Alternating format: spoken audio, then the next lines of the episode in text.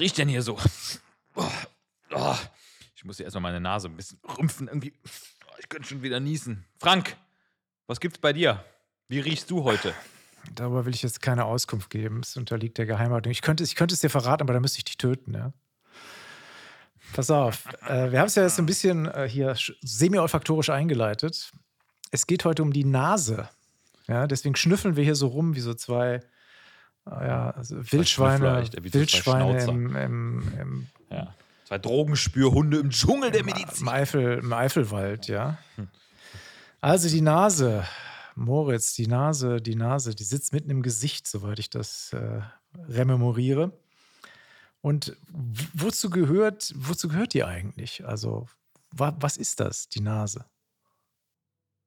Ja, ist ja genau mein Fach. Ne? Atemweg ist hier das Stichwort. Und äh, funktionell äh, ja, umgliedert die Nase als Teil des menschlichen Gesichtes eben die oberen Atemwege. Also ist sozusagen das, wenn man so möchte, nasale Tor zum gesamten Atemwegstrakt, aber formt natürlich auch, da sind wir uns einig, doch maßgeblich auch unsere Fazis. Genau, es ist, ist deswegen auch ein Tummelfeld ziemlich vieler plastischer Chirurgen, die an den Dingen rumsäbeln. Wenn, Absolut. Weil, dummerweise ist die Nase halt prominent, kommt aus dem Gesicht raus, fällt als erstes auf, sitzt mittendrin und wenn sie dann halt nicht wohlgestaltet ist, dann hat man sofort ein ästhetisches Manko. Hm. Aber es geht hier heute die Nase passt mir nicht. Die genau, Nase passt ne? mir nicht, ist, ist ja so das passende Sprech Sprichwort dazu. Feinsinnig hm, genau. zitiert, pass auf. Aber wir, wir lassen ja mal die, die mhm. ästhetischen Momente heute mal beiseite, sondern wir tauchen mal gleich in die Anatomie ein. Ne? Also yes. auch Anatomen haben sich natürlich gedacht, Mensch, das Ding, da sitzt da mit dem Gesicht, das untergliedern wir jetzt mal fleißig.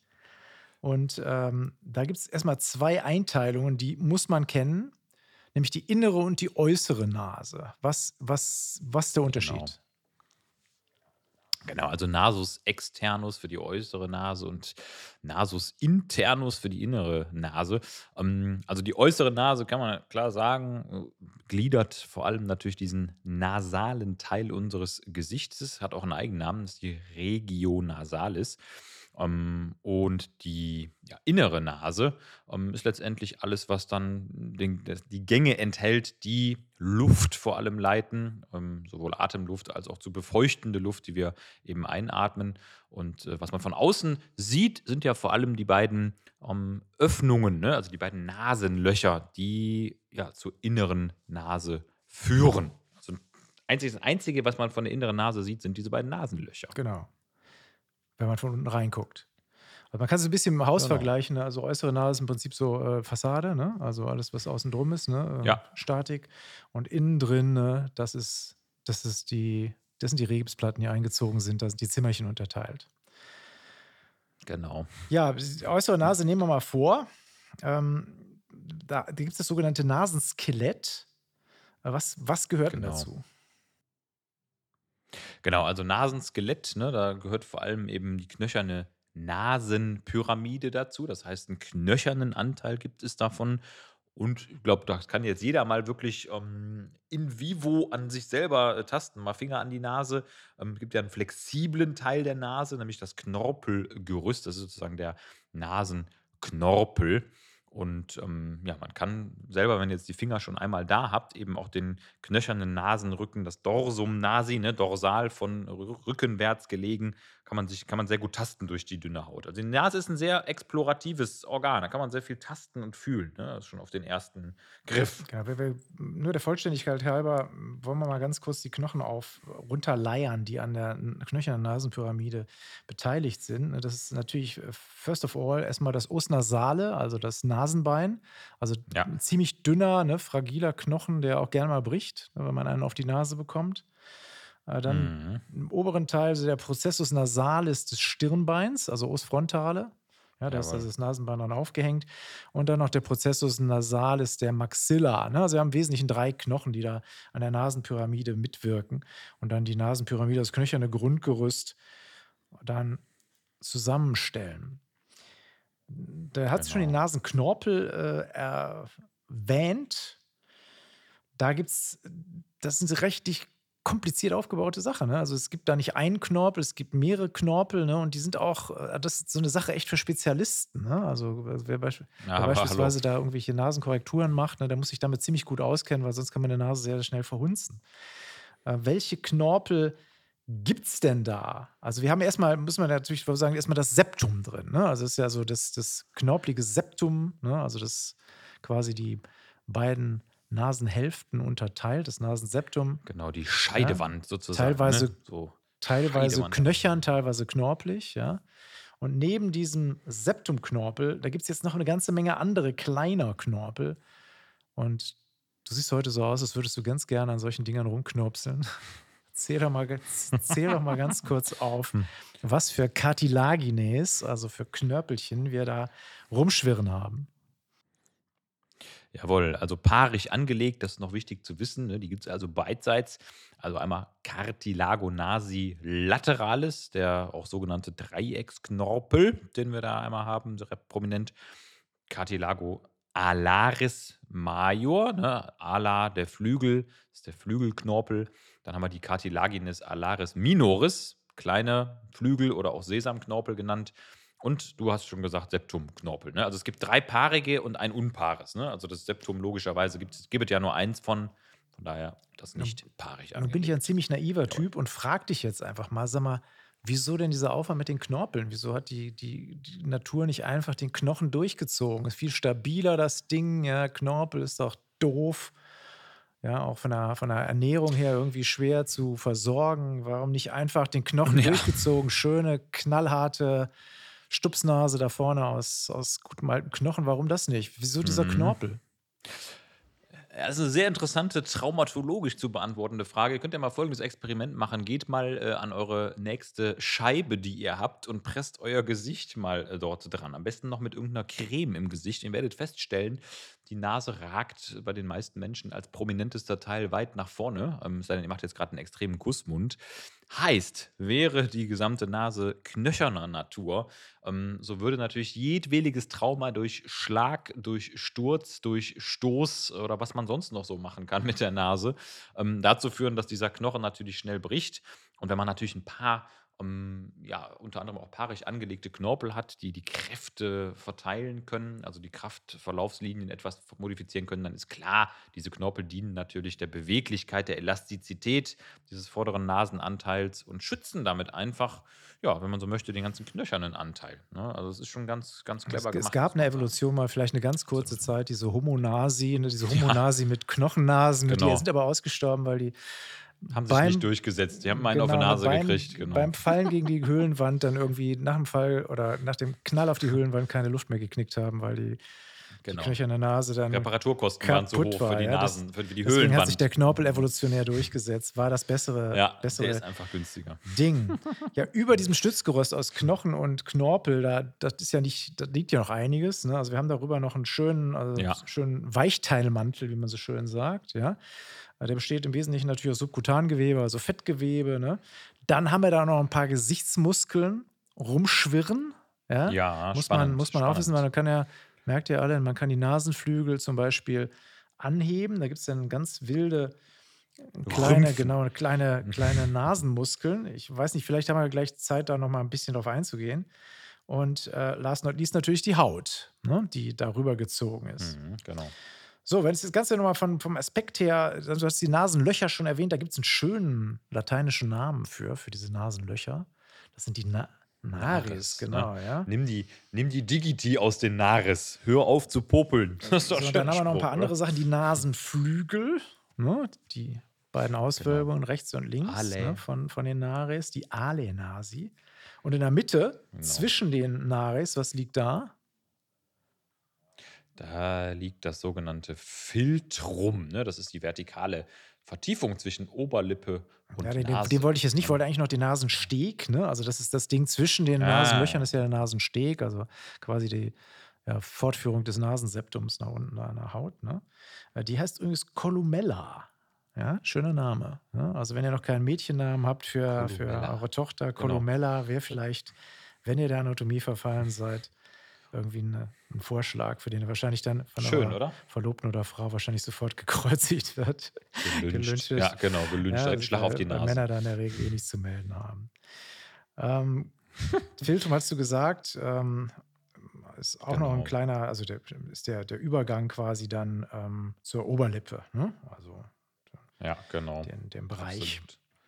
Gut, Ja. also, 'n bisschen äußere Form haben wir jetzt im im Wesentlichen beschritten und, ähm, jetzt, äh, gibt's tatsächlich Unterschiede, ja, so so Mhm, so hallo. kleine genetische Unterschiede in der Ausformung. Also, Nasenformen, da da wirkt tatsächlich die Umwelt so 'n bisschen drauf ein, ne? Das ist also die Nase ist jetzt nicht nur 'n reines Zufallsprodukt, sondern auch so 'n bisschen davon Ist genau, abhängig, äh, in welchem Klima sind wir denn unterwegs. Genau. Das ist ganz spannend. Also, das kann ich aus eigener, äh, Erfahrung, äh, auch bezeugen, ne? Also, wenn man mal, äquatornah, äh, sage ich mal, Völker betrachtet, die, sage ich mal, in eher tropisch warmen Gefilden leben, dann, äh, sieht man bei denen häufiger wirklich sehr breite, ausladende Nasenlöcher. Man hat, äh, die Nasenflügel, die sehr weit abfallen, also sehr flach abfallen, ähm, was sicherlich daran liegt, dass im Grunde, ähm, ja, dadurch relativ viel Feuchtigkeit auch mit aufgenommen werden kann mit der ähm, mit der ganzen Atemluft in die Nase, während letztendlich vor allem in kälteren Klimazonen engere Nasenlöcher vorhanden sind, um natürlich 'n, ja, sage ich mal, zu krasses Auskühlen der, Atemluft auch zu verhindern. Also, zumindest ist das mal so eine Erklärung, die man da so reinpacken kann. Es wird wahrscheinlich auch noch 'n paar andere haben. Äh, ich denke mal, das dürfte auch gewisse, ähm, ja, äh, wahrscheinlich speziesspezielle, ähm, oder gattungsspezielle Eigenschaften haben, was das Paarungsverhalten angeht. Ich könnte mir durchaus vorstellen, dass die Nase auch 'n Attraktivitätsfaktor bei der Partnersuche ist und, äh, 'ne Rolle spielt, aber das wollen wir jetzt nicht vertiefen, oder? Wollen wir nicht vertiefen, Mhm. ja, aber fest steht, Nasenloch ist natürlich gar nicht so unwichtig, was halt den Zugang zur Umgebungsluft dann darstellt, also, die Ausformung schon, äh, 'n Faktor aufs Atmung hat, ganz einfach auf die Atmung und deswegen Genau, schon kein ja. reines Zufallsprodukt ist. So, äh, äußere Nase haben wir so im Wesentlichen abgetont. Äh, jetzt gehen wir mal auf die innere Nase, also Nasus internus, ja? Das ganze Genau. Ding ist ja innen hohl im Wesentlichen, äh, und, ähm, besteht aus der sogenannten Nasenhöhle, dem Cavum nasi. Jawoll, ganz So, jetzt genau. jetzt jetzt haben wir nicht 1, jetzt haben wir eigentlich 2 Cavi, ne? Also, äh, Cava besser Genau. gesagt. Genau, also, wir haben, äh, 2 Stück, also, natürlich einmal rechts und links, ne? Klar, das, äh, Septum nasi, also, die Nasenscheidewand trennt das Ganze ja in 2 spiegelsymmetrische Hälften. Jeder kennt's, ne, wenn man morgens mal wieder aufwacht und eine Seite zu ist, ne? Das ist immer so, äh, Ärgernis bei vielen, ne? Man hat dann plötzlich ein geschlossenes Nasenloch, aber Redundanz ist hier das Thema. Und wenn wir jetzt, ähm, ja, dieses Cavum nasi noch mal unterteilen, kann man das in 2 Abschnitte untergliedern. Und das ist einmal der Nasenvorhof, Vestibulum nasi und die Nasenhaupthöhle, Cavum nasi proprium. Also, so fast 'n bisschen wie beim Herzen, ne? Vorhof und Kammer, wenn man also, so möchte. Nasenvorhof Ja, nicht ganz, Nasenvorhof aber ist das, was man noch mit'm Finger erreicht, ne? Das ist also sozusagen die Popelzone, ja, an die ich noch ran kann, während die Genau. Nasenhaupthöhle dann dann Die nur noch für Leute erreichbar sind, die's beim Popeln übertreiben. Also, das Cavum nasi Mhm. proprium, ja, da ist normalerweise der Finger nicht mehr angesagt, ja? Ähm, die beiden, äh, Abschnitte haben auch noch 'ne Grenze, ne? Äh, das, Mhm, d den genau. sogenannten Limen nasi. Ja, wo wo liegt der Genau. ungefähr? Genau, das ist ich das müsste ja der Untersch oder die Trennung sein zwischen, ähm, knöchernem und knorpeligem Septum, ne? Das ist also da sozusagen 'ne 'ne Grenze, ne, die ist da zu sehen. Ich habe die jetzt, so noch nicht gesehen. Ich glaube, wenn man jetzt mit der Lampe reinguckt, kann man die auch nicht wirklich sehen. Man kann sie auch nicht wirklich ertasten. Ich versuche es hier Ist nicht mal, ist das nicht ist aber das praktisch nicht ganz Übergang. wichtig, ja? Mhm. Also, i hm, dieser Limen nasi ist, äh, quasi so 'ne Schleimhautfalte und die markiert im Prinzip die Vereinigungsstelle des des, äh, äh, Dreiecksknorpels mit dem Flügelknorpel, ja? Und Mhm, hier ist auch ja. die engste Passage übrigens der Atemwege im Bereich der äußeren Nase, ja? Gut, Limen nasi haben wir auch durch. Jetzt liegen da in diesem in dieser Nasenhöhle wie am, Ostseestrand 3 Muscheln rum. Ja. Ach, ist das schön. Direkt hat man wieder Urlaubsgefühle. Genau, die Conchae nasales, ne? Das sind die sogenannten 3 Nasenmuscheln, die es da eben gibt, ne? Also, unterscheidet eben 3 Stück. Das ist einmal, ähm, die obere Nasenmuschel, die Concha nasales superior. Dann haben wir eine Nas Concha nasales media und eine Concha nasales inferior. Also ihr könnt euch Genau. das so ein bisschen wie eine Etagenwohnung vorstellen, ja? Äh, es gibt da drei, drei Stockwerke, die ähm, da eingezogen Genau. sind.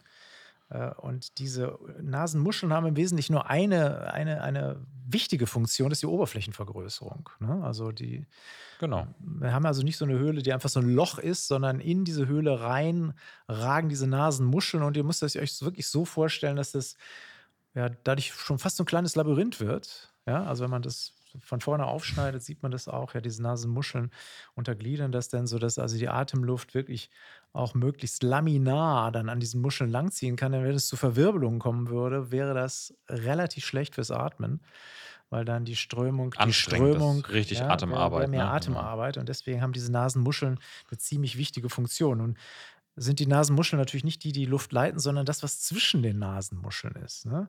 Und, und was sind, wie heißen diese Tiere? Die, diese sogenannten äh, Tiere, die da praktisch drauf sitzen. Ne? Ähm, also letztendlich ist das ja Schleimhaut, die du da, denke ich, meinst, ne? Oder Nee, du wolltest ich- auf was anderes hinaus wahrscheinlich. Du wolltest auf die Koanen, nee, ne? ich, Du nee, ich wollte, ich wollte auf die? Nasengänge raus. Alter, jetzt habe ich dich ein bisschen, ich habe dich ein bisschen, Ah, die, die, hab- ja, jetzt hast du mich, jetzt hast du mich die auf, auf äh, respiratorisches Sch- Glatteis Schleimhaut geführt. ist natürlich auch richtig. Ja, die sind ja überzogen mit Schleimhaut. Die ist immer eine ne? Notantwort, immer eine no schnelle Genau, nee, es sind die Notfallantwort.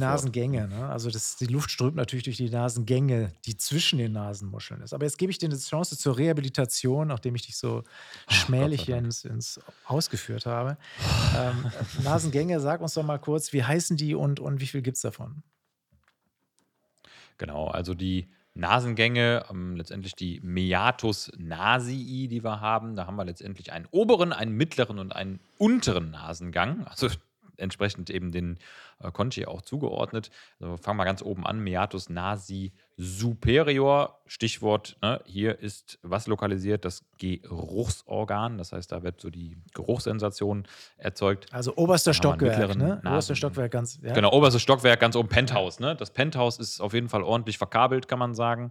Und ähm, dann haben wir den mittleren Nasengang, Meatus nasi medius. Ne? Genau, der liegt praktisch lateral und aber auch kaudal der mittleren Nasenmuschel. Wird natürlich logischerweise von der unteren Muschel nach unten hin begrenzt. Und da mündet tatsächlich ein Sinus, nämlich eine Nasennebenhöhle, der Sinus frontalis ähm, und auch der Sinus maxillaris. Das heißt, da geht einiges an Sekret auch mal rein. Ne? Man nennt ihn auch deshalb gerne Sinusgang.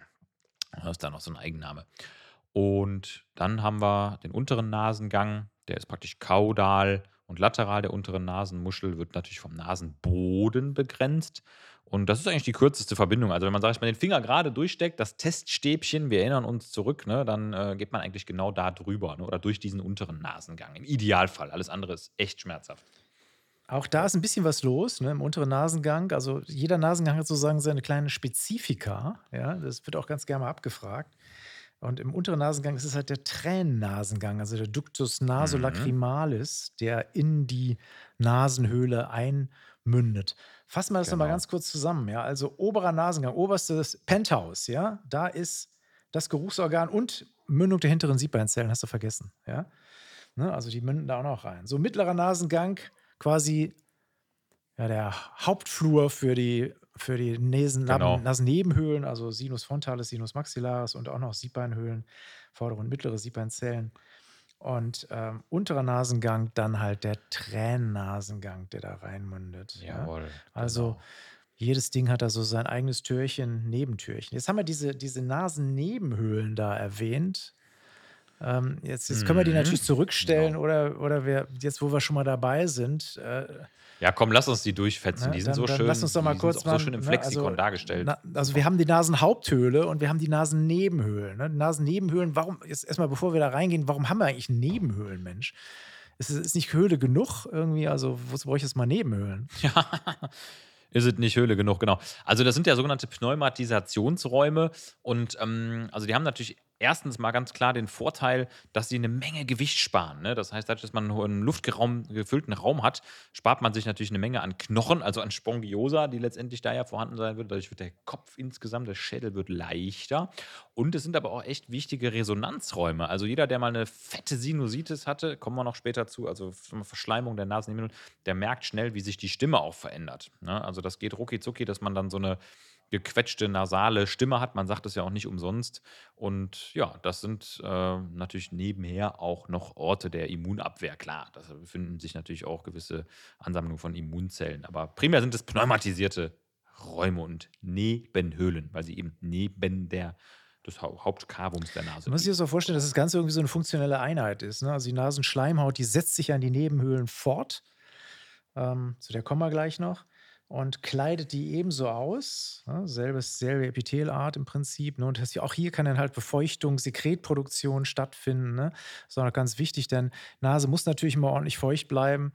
Und äh, damit das nicht nur von einem kleinen Teil der Schleimhaut abhängt, ist gar nicht ganz sinnvoll, wenn man da so ein bisschen Schleimhaut, genauso wie bei den, hier hatten wir noch Ja. neulich beim Knie. Ach, das, hatte ich mit dem Bijan gemacht. Shit, ja, okay. Da warst du nicht dabei. Ja, Knie, Kniejan. Kniejan habe ich das gemacht. ja, äh, die, schöne die, äh, die Bohrsäge, ne? die also für die, für die, für die Gelenke äh, auch eine zusätzliche, Genau. Also die Schleimbeutel, die auch zusätzlich Schleim fürs Gelenk produzieren, ja, für, das, für die Haupthöhle des Gelenks quasi. Gut, also Nasennebenhöhlen haben wir äh, jetzt noch nicht so im Einzelnen durchgehaspelt, machen wir jetzt auch nicht äh, so bis ins Detail, sondern mal so ganz Sinus frontalis, mal so ganz kursorisch, Sinus frontalis, wo sitzt das Ding? Genau, das ist die Stirnhöhle, ne, letztendlich supraorbital über der Augenhöhle. Ja, also wenn ihr da mal drauf klopft bei euch, vorne da habt ihr so ein bisschen Resonanzraum. Dann haben wir den Sinus maxillaris, ne, das ist entsprechend Kieferhöhle, letztendlich über den Zähnen, über der Zahnreihe sitzend. Ähm, infraorbital, wenn man so möchte, um das mal zu lokalisieren. Dann haben wir die sogenannten Cellulae ethmoidalis, die, ja, die sind nicht, so- sind nicht so ein ganz klassischer Hohlraum, das sind die Siebbeinzellen, also ein Konfluenz, ein Zusammenfluss aus mehreren ähm, Nasennebenhöhlen. Und wir haben die sogenannte Keilbeinhöhle, die auch wirklich spannend ist, ne, die sozusagen im Keilbein liegt. Warum ist die so wichtig, äh, Frank? Hast du eine Idee? Spielt das irgendwo eine Rolle? Da, Keilbeinhöhle? keine, keine, keine Wo Ahnung. kommt man da hin, wenn man da durchgeht? Wenn man da neurochirurgisch operiert? Da kann man an die Hypophyse Ach, gelangen. Ja, Das die ist gute also, Hypophyse. Äh, witzigerweise, genau, die liegt genau oben drüber am Dach der, ähm, eben der Keilbeinhöhle. Das ist ganz spannend. Deshalb kann man auch eben so transsphenoidal, so, da kommt der Begriff her, die Hypophyse, die Hirnanhangsdrüse operieren, indem man einfach in diese Höhle rein. Aber man will sich das gar nicht vorstellen, wie da das äh, Endoskop da du bist reingeht. derjenige von uns beiden, der mal am tiefsten popelt, deswegen weißt du das. Ja, ich mit meinen speziellen Ich, ich, ich, kann das nicht. So, jetzt sind wir, wir haben jetzt so ein, Du lässt haben, das machen. Genau. Wir haben so einen, kleinen, so einen kleinen Nebenschlenker jetzt in die Nasenneben gemacht. Also wir zur, La- zur, zur Haupthöhle zurückkommen. Ne? Also wir hatten jetzt die Nasenmuscheln, die Nasengänge. Ja, alles gut. Ähm, Alles gut? Jetzt lass uns mal so, bevor wir jetzt irgendwo in die Histo abgehen und mal die ganze, diese ganze Epitellagen da angucken, die da rumschwirren, lass uns doch mal ganz kurz zurückgehen und äh, ein bisschen mit den Arterien beschäftigen, die dieses Luxusorgan Genau. versorgen. Und das ist ja nicht so ganz, also so ganz ohne. Da gibt es ja so einige Arterien, die da rumschwirren und dafür sorgen, dass das Ganze auch gut durchblutet ist. Und das wisst ihr alle, dass gut durchblutet ist. Deswegen gibt es auch das Nasenbluten. Ja? Und wenn man es eins auf die Nase bekommt, ist es in der Regel auch mit einer Oh, relativ ja. guten Blutentwicklung, ja, mit einer relativ guten Blutung verbunden. Aber hallo. Also da gibt es einiges an Arterien, natürlich auch Venen. Und lass uns mal eben ganz kurz die Leitungsbahnen durchtanzen, damit wir äh, unseren Hörern da draußen jetzt Ja, auch die Vollständigkeit nicht vorenthalten. Genau, also wir haben ja erstmal sagen wir, zwei äh, Hauptarterien. Das ist die Arteria, oder Ver Versorgung kommt aus den Arteria ethmoidalis und Arteria svenopalatina. Das sind so die ähm, Hauptversorger für die Nasenhöhle, also für den inneren Raum der Nase. Und die äußere Nase, die erhält ihr arterielles Blut aus der Arteria nasalis lateralis und der Arteria dorsalis Das nasis. sind, glaube ich, Äste der Genau, Arteria das facialis, ne? muss man dazu sagen. Genau. Gut. Ja.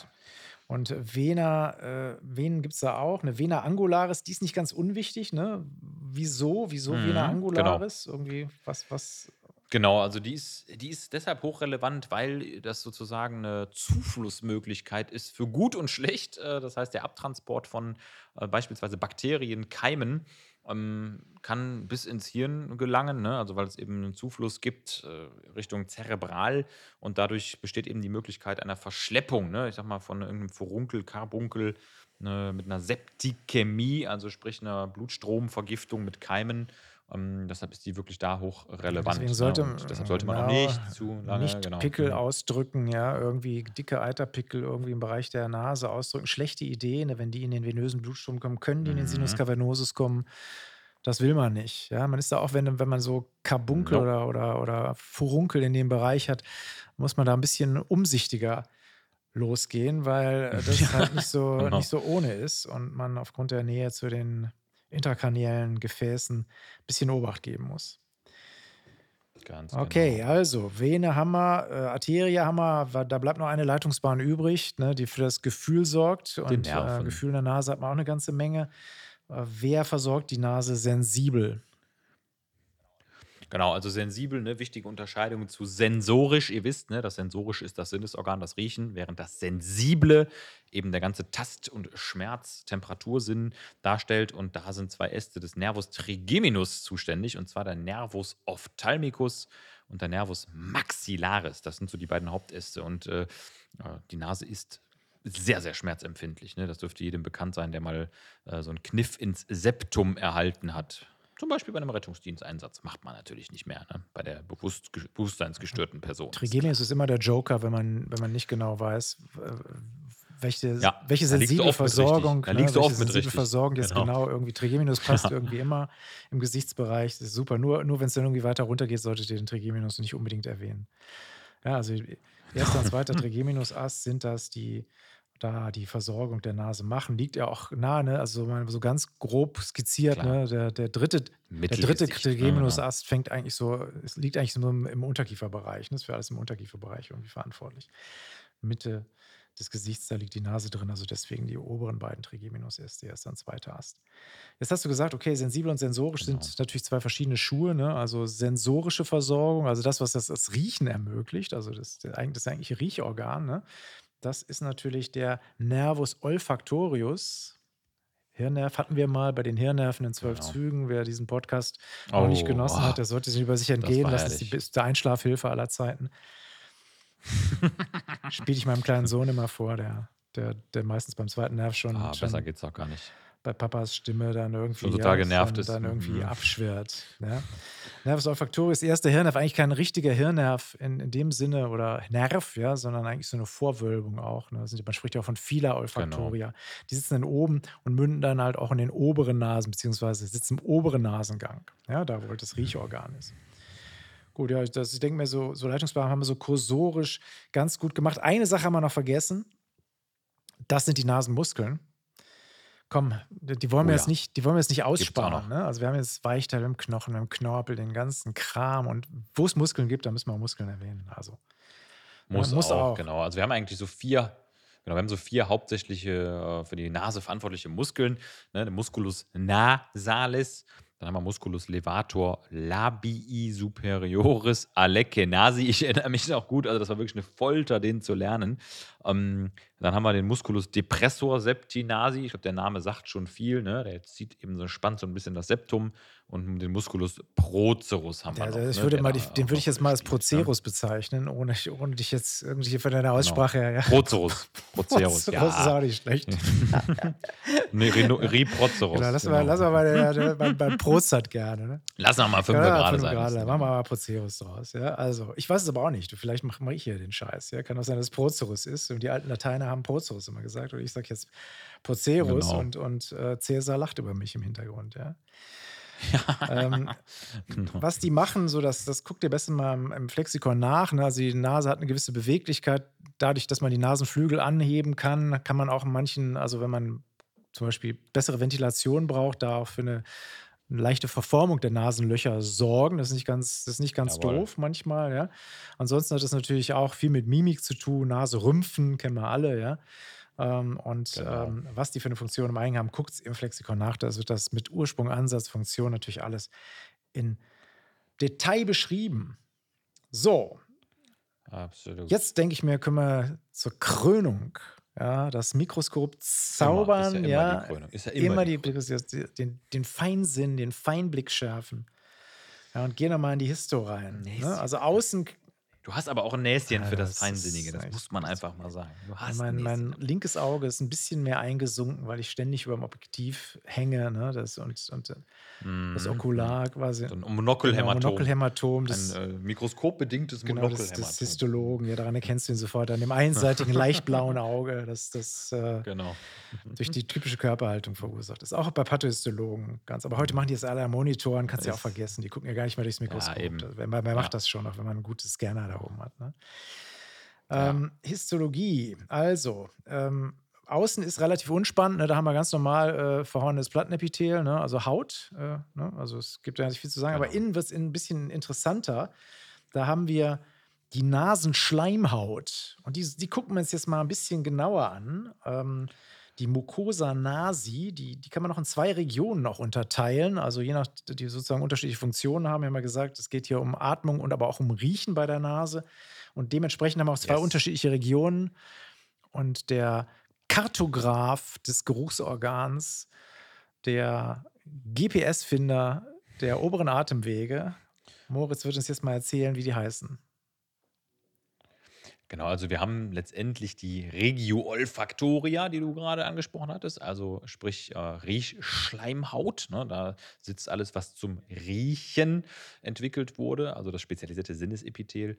Und dann haben wir das auf der anderen Seite natürlich massemäßig weitaus äh, häufiger vertretene respiratorische Nasenschleimhautepithel oder die Regio respiratoria, Genau. die man da benennen kann.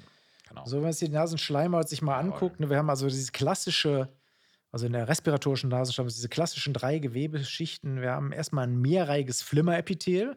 Und was jetzt ganz wichtig ist, massig Genau. Becherzellen drin. Da wird also ordentlich gebechert, ordentlich Schleim Ja. ausgestoßen. Also, das ist, Boah, ist natürlich das eine riesige Aufgabe, ne? also die Befeuchtung und Verschleimung dieser Nasenhöhle. Also in das Flimmerepithel irgendwo eingestreut, sehr viele kleine Drüsen. Dann die Basalmembran und drunten halt die Lamina propria mit Bindegewebszellen unter der Nasenschleimhaut. Ne? Da ist auch was ganz Wichtiges. Da ist ein Venenplexus. Mensch, da haben wir doch neulich, hatten wir den nicht auch? Den hatten wir doch schon. Ne? Den hatten wir, Ja, den haben wir schon mal irgendwo beim Genital gehabt und beim Rektum und sowieso diese- überall, wo irgendwas abschwellt. und überall diese. Plexi. Genau. Warum haben wir denn jetzt auch einen Nasenschwellkörper, sag mal? Oder warum müssen jetzt die, die Nasenschleimhaut eigentlich schwellen? Genau, also das ist wirklich super spannend. Ne? Ähm, Das letztendlich gehört das alles zu dem sogenannten vasomotorischen System der Nase. Also Vasomotorik, ihr hört es schon, da ist Dynamik drin, da bewegt sich was.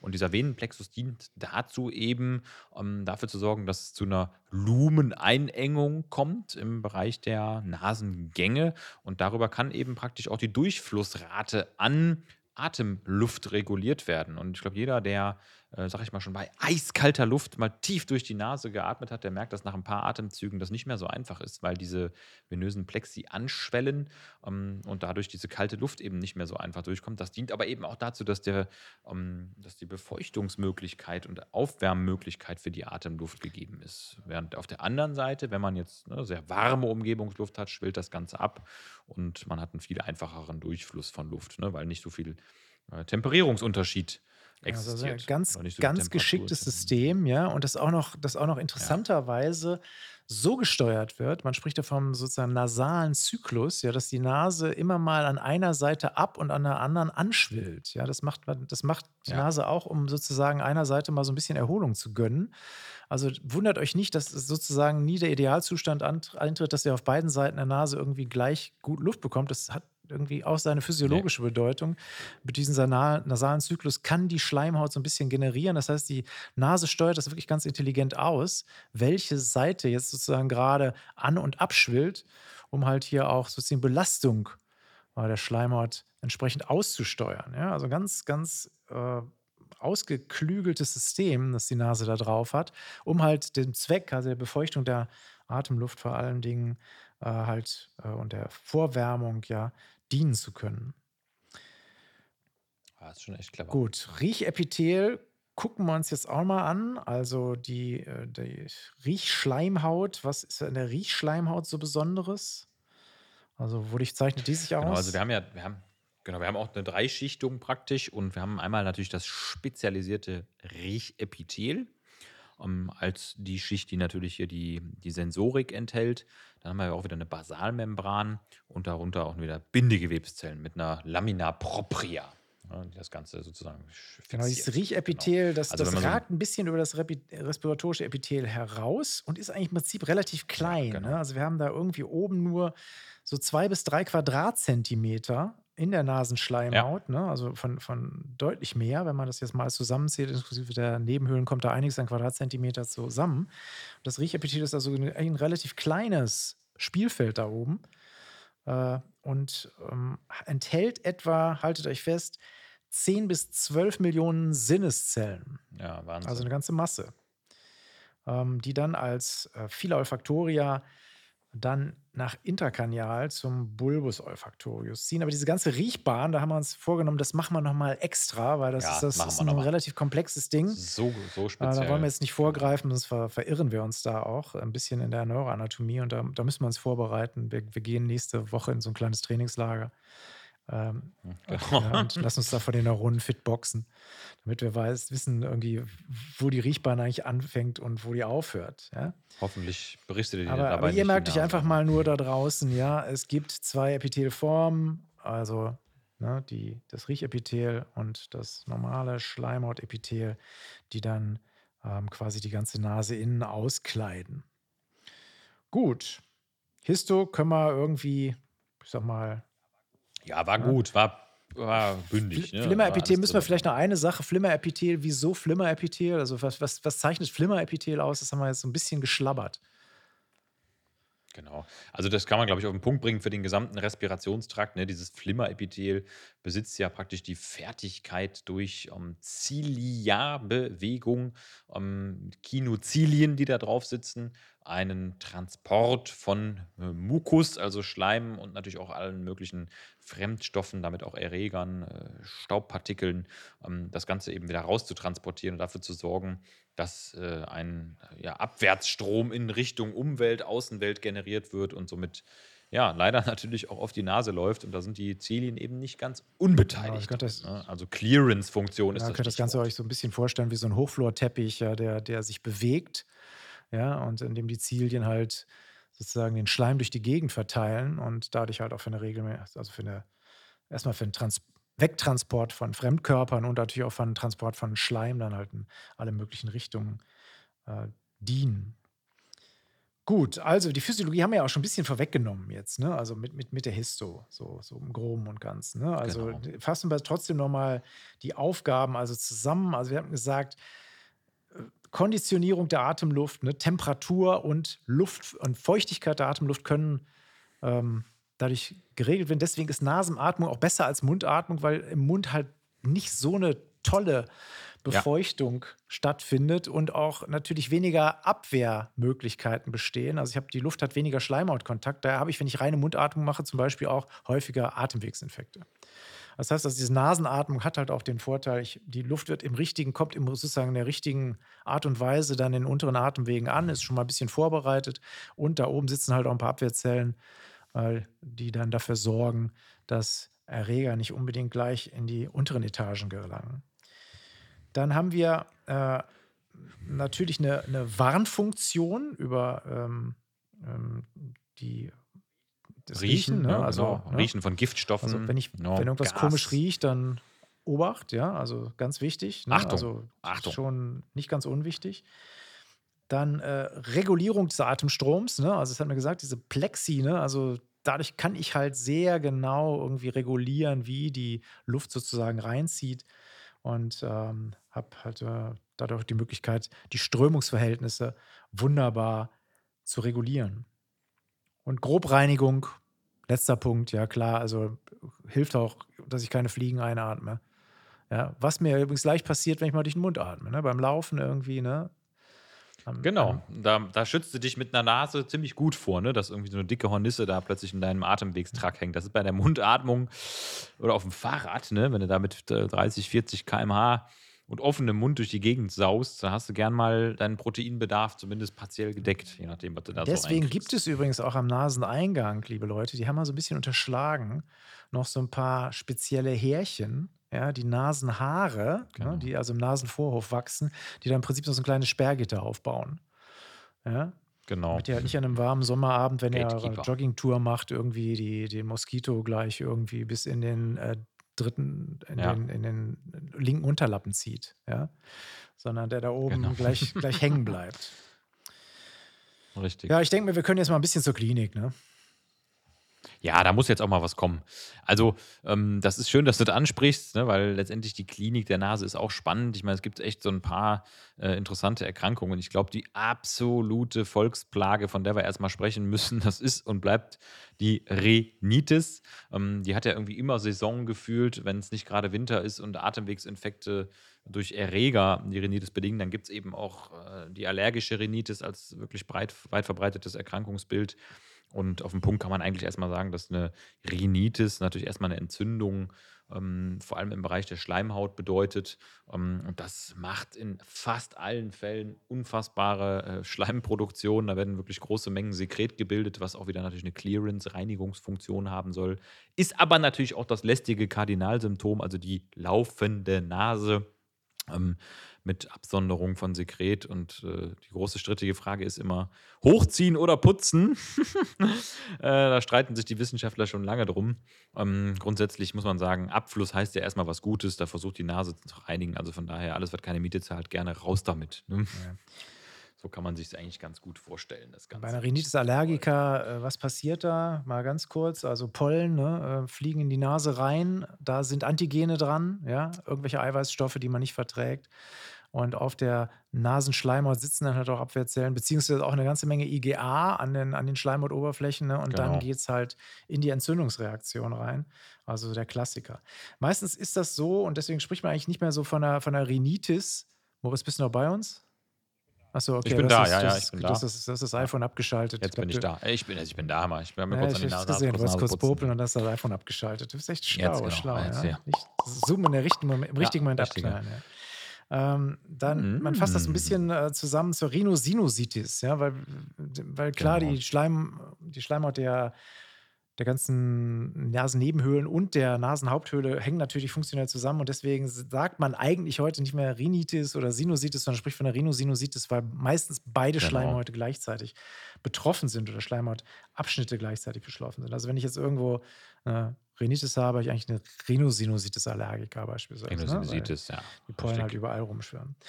Dann Ja, dann gibt's so was dann gibt's genau. was wie wie Haloepistaxis, ja, also in in Großstädten einmal winken, Epistaxis kommt rangefahren. Also, was ist was ist die Epistaxis?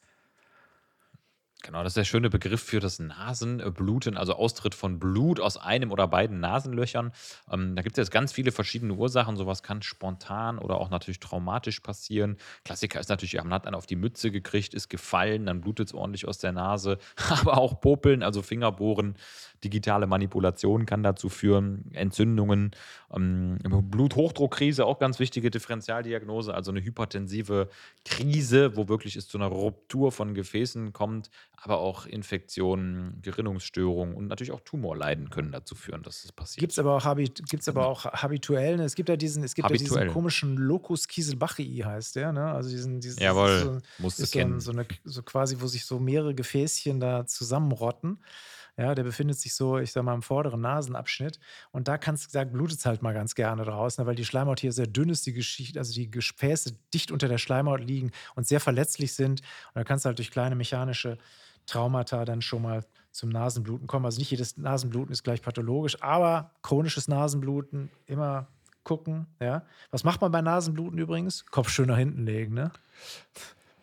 Ganz genau, richtig, genau. Ja, man man kennt's. Ich meine, man muss ja sagen, dass in der Praxis, ne, diese ganzen, äh, Techniken doch helfen, ne? Der kalte Lappen hinten, äh, in den Nacken, kalter Waschlappen, so mit der Idee, 'ne 'ne vasoreflektorische Konstriktion der Gefäße zu, äh, erzeugen. Ansonsten hilft natürlich auch eine topische Applikation, also von Druck, ne? also einfach Nase zuhalten, äh, in der Hoffnung, dass nichts nach hinten fließt und aspiriert wird.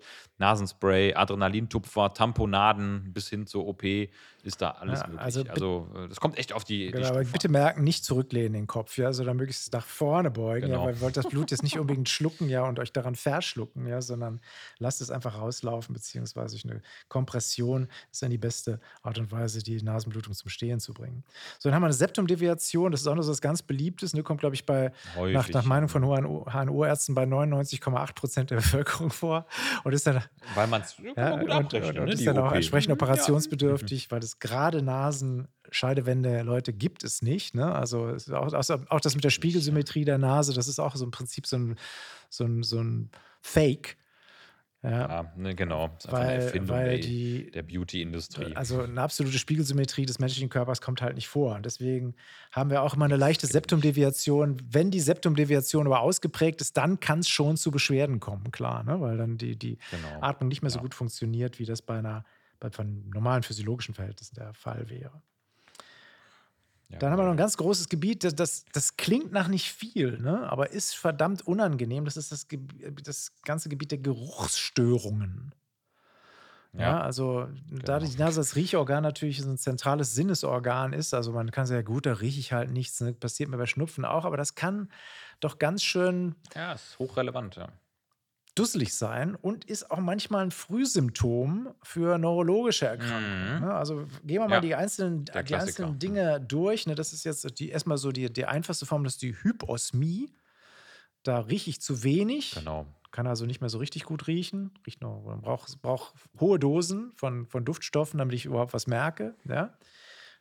Kennen viele von Covid-19 vielleicht. Genau. Das Genau. war ja so eines der klassischen Covid-19. Ja, dass man nichts mehr riecht, plötzlich, ne, weil die Riechzellen halt irgendwie kaputt sind. Dann ist die Anosmie, wenn ganz Schicht im Schacht ist. Also dann rieche ich gar nichts mehr. Ne? Dann ist gar nichts mehr zu holen. Und dann gibt es noch die Dysosmie. Was ist das denn für ein Gerät? Genau, Dysosmie ist auch noch eine eigene äh, Entität. Ne? Die Dysosmie ist praktisch eine pathologische Veränderung. Also wenn man einfach nicht mehr das riecht, was man eigentlich riechen sollte. Ne? Also da gibt es gibt's quantitativ oder qualitativ. Also sprich, man hat, äh, ne, wie gesagt, eine verminderte oder eine, eine abgewandelte Veränderung, aber quantitativ heißt man, man riecht irgendwas extrem heftig oder ne, man, man hat irgendwie so, eine, so einen Fokus auf irgendeinen speziellen Geruch. Ne? Also ähm, da gibt es letztendlich auch noch eine weitere Subunterscheidung, ne, die man da. Jetzt nochmal Gretchenfrage: Für welche wichtige oder verbreitete neurologische Erkrankung ist die Anosmie ein Frühsymptom? Ja, das ist, kann ich dir direkt beantworten, das dürfte Parkinson sein. Ähm, das Genau. Parkinson-Syndrom. Ähm, das habe ich mir irgendwann auch mal gemerkt. Das war so, fand ich so imposant. Und es ist echt so, wenn ich jemanden in der Praxis habe, ne, der mit Anosmie oder Geruchsstörung kommt, dann ist das immer so das Erste, was mir, wirklich das allererste, was mir einfällt, ist, könnte das schon ein Parkinson-Vorbote sein. Da frage ich immer direkt Familie, positiv, weil das irgendwie merkt man sich das. Ich finde das irgendwie, weil das beides hat so wenig miteinander zu tun auf den ersten Blick, dass man das dann nachher doch wieder schnell miteinander verknüpft. Also merkt euch das bitte. Ja. Genau, da gibt es noch die Kakosmie, ne? Das äh, ist fast das, was es sagt. Ne? Also da habe ich Ja. alles riecht plötzlich unangenehm, alles riecht kacke, ja. Ist also eine Sache, die zum Beispiel nach Virusinfekten ganz gerne auch mal auftritt. Lass uns doch mal so zum Schluss, also Nasentumoren, da gibt es natürlich auch einiges. Ne? Also die, äh, klar, da wo Epithel ist, gibt es auch ganz gerne Karzinome. Ne? Es gibt auch von der Nasenschleimhaut ausgehende Karzinome. Gott sei Dank ist nicht ganz so häufig, aber relativ häufige Tumoren der Nase, die sind außen lokalisiert, weil die Nase hat immer einen wahnsinnigen sitzt mitten im Gesicht und bekommt halt auch eine Menge Sonne ab Mhm. ja, von oben und äh, Ja. wird in der Regel auch nicht richtig eingeschmiert. Äh, die, der, die Sonnenkrempe de- des, des Baseballcaps oder äh, des Huts reicht jetzt auch nicht immer über den Nasenrücken. Deswegen haben wir da halt relativ viel Basalzellkarzinome und Plattenepithelkarzinome, ne, vor allem halt auf den typischen Sonnenstraßen, also Nasenrücken. Ja. Ne, und äh, die sollte man auch rechtzeitig entfernen, äh, weil die Nase natürlich, dadurch, dass sie jetzt relativ zentral im Gesicht sitzt, sollte man nicht warten, bis der Tumor irgendwie pfenniggroß ist. Ja, äh, dann, dann könnte es, dann So ist es schon ein bisschen spät. Also spät wenn ihr da sein, irgendwas ja. habt, kleine Pickelchen nicht abheilen oder äh, Ver- Verhornungen, also aktinische Keratosen, rechtzeitig Genau. Krusten, die nicht genau, weggehen. rechtzeitig genau, entfernen lassen, was, ja, was, weil dahinter kann sich dann halt auch ganz gerne mal ein Basaliom oder ein Plattenepithelkarzinom verbergen. Also dem Patienten auch ins Gesicht gucken, wenn irgendwo da was nicht stimmt, genauer angucken, im Zweifelsfall auch mal zum Dermatologen schicken, weil je schneller und häufiger oder frühzeitiger es entfernt wird, desto besser. Genau. Lass uns abschließen mit der Nasenbeinfraktur. Ja. Das ist vielleicht so unser, unser, unser, krönender, ja. unser krönender Ausstieg aus der Nase, ja. Äh, was passiert da und was machst du?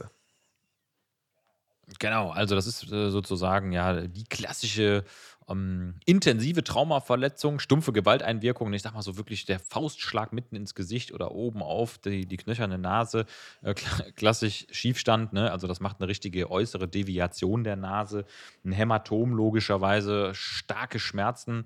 Ähm, klar, dann ist natürlich die Nasenatmung behindert, man hat Nasenbluten und es kann auch krepitieren, wenn man da dran fasst. Also das ist schon sehr unangenehm. Also man erkennt Menschen mit einer Nasenbeinfraktur schon schnell. Also das sind halt die, die offensichtlich einen draufgekriegt haben.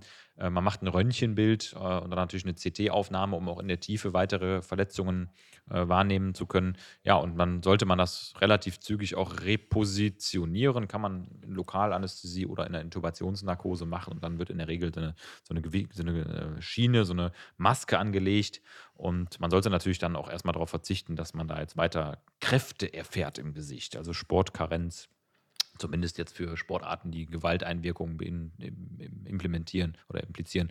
Und äh, ja, je nachdem muss man natürlich nachher auch mal eine kosmetische Operation machen, wenn das zu äh, einer äußeren Fehlstellung der Nase Genau, führt. sieht klassisch Genau. bei Boxer eine Sattelnase, ne, wenn das halt häufiger passiert, dann Ja, sinkt der total. Nasenrücken ein und das Organ sieht dann nicht mehr so Ja. ganz toll aus. Ja, ich äh, denke mir, wir können uns jetzt hier mal so ein bisschen Whisky in, in einen Nasenspray-Behälter einführen, ja, und dann zum, zum Schluss kommen, einen schönen 18 Jahre alten schottischen Whisky dann über Nasenspray in beiden Nasenlöcher applizieren. Was, Ich mache mir da ein bisschen genau, Ketamin wer, rein, wer, sonst auch immer. Ne? Das geht ja auch super. wär dann, damit wir dann hier zum, zum krönenden Abschluss kommen. Äh, Ich hoffe, ihr habt ein bisschen was mitgenommen von der Nase und äh, wenn ihr noch Fragen habt, guckt ins Flexikon rein. Da könnt ihr euch noch über die Nase abendelang, ja, könnt ihr die noch vertiefen, so, soweit ihr das wollt. Äh, wir konnten hier natürlich wieder nur das Nötigste anreißen und ich hoffe, es hat euch ein bisschen Spaß gemacht. Bis dann. Ciao. Ciao, ihr Lieben. Ciao, ciao.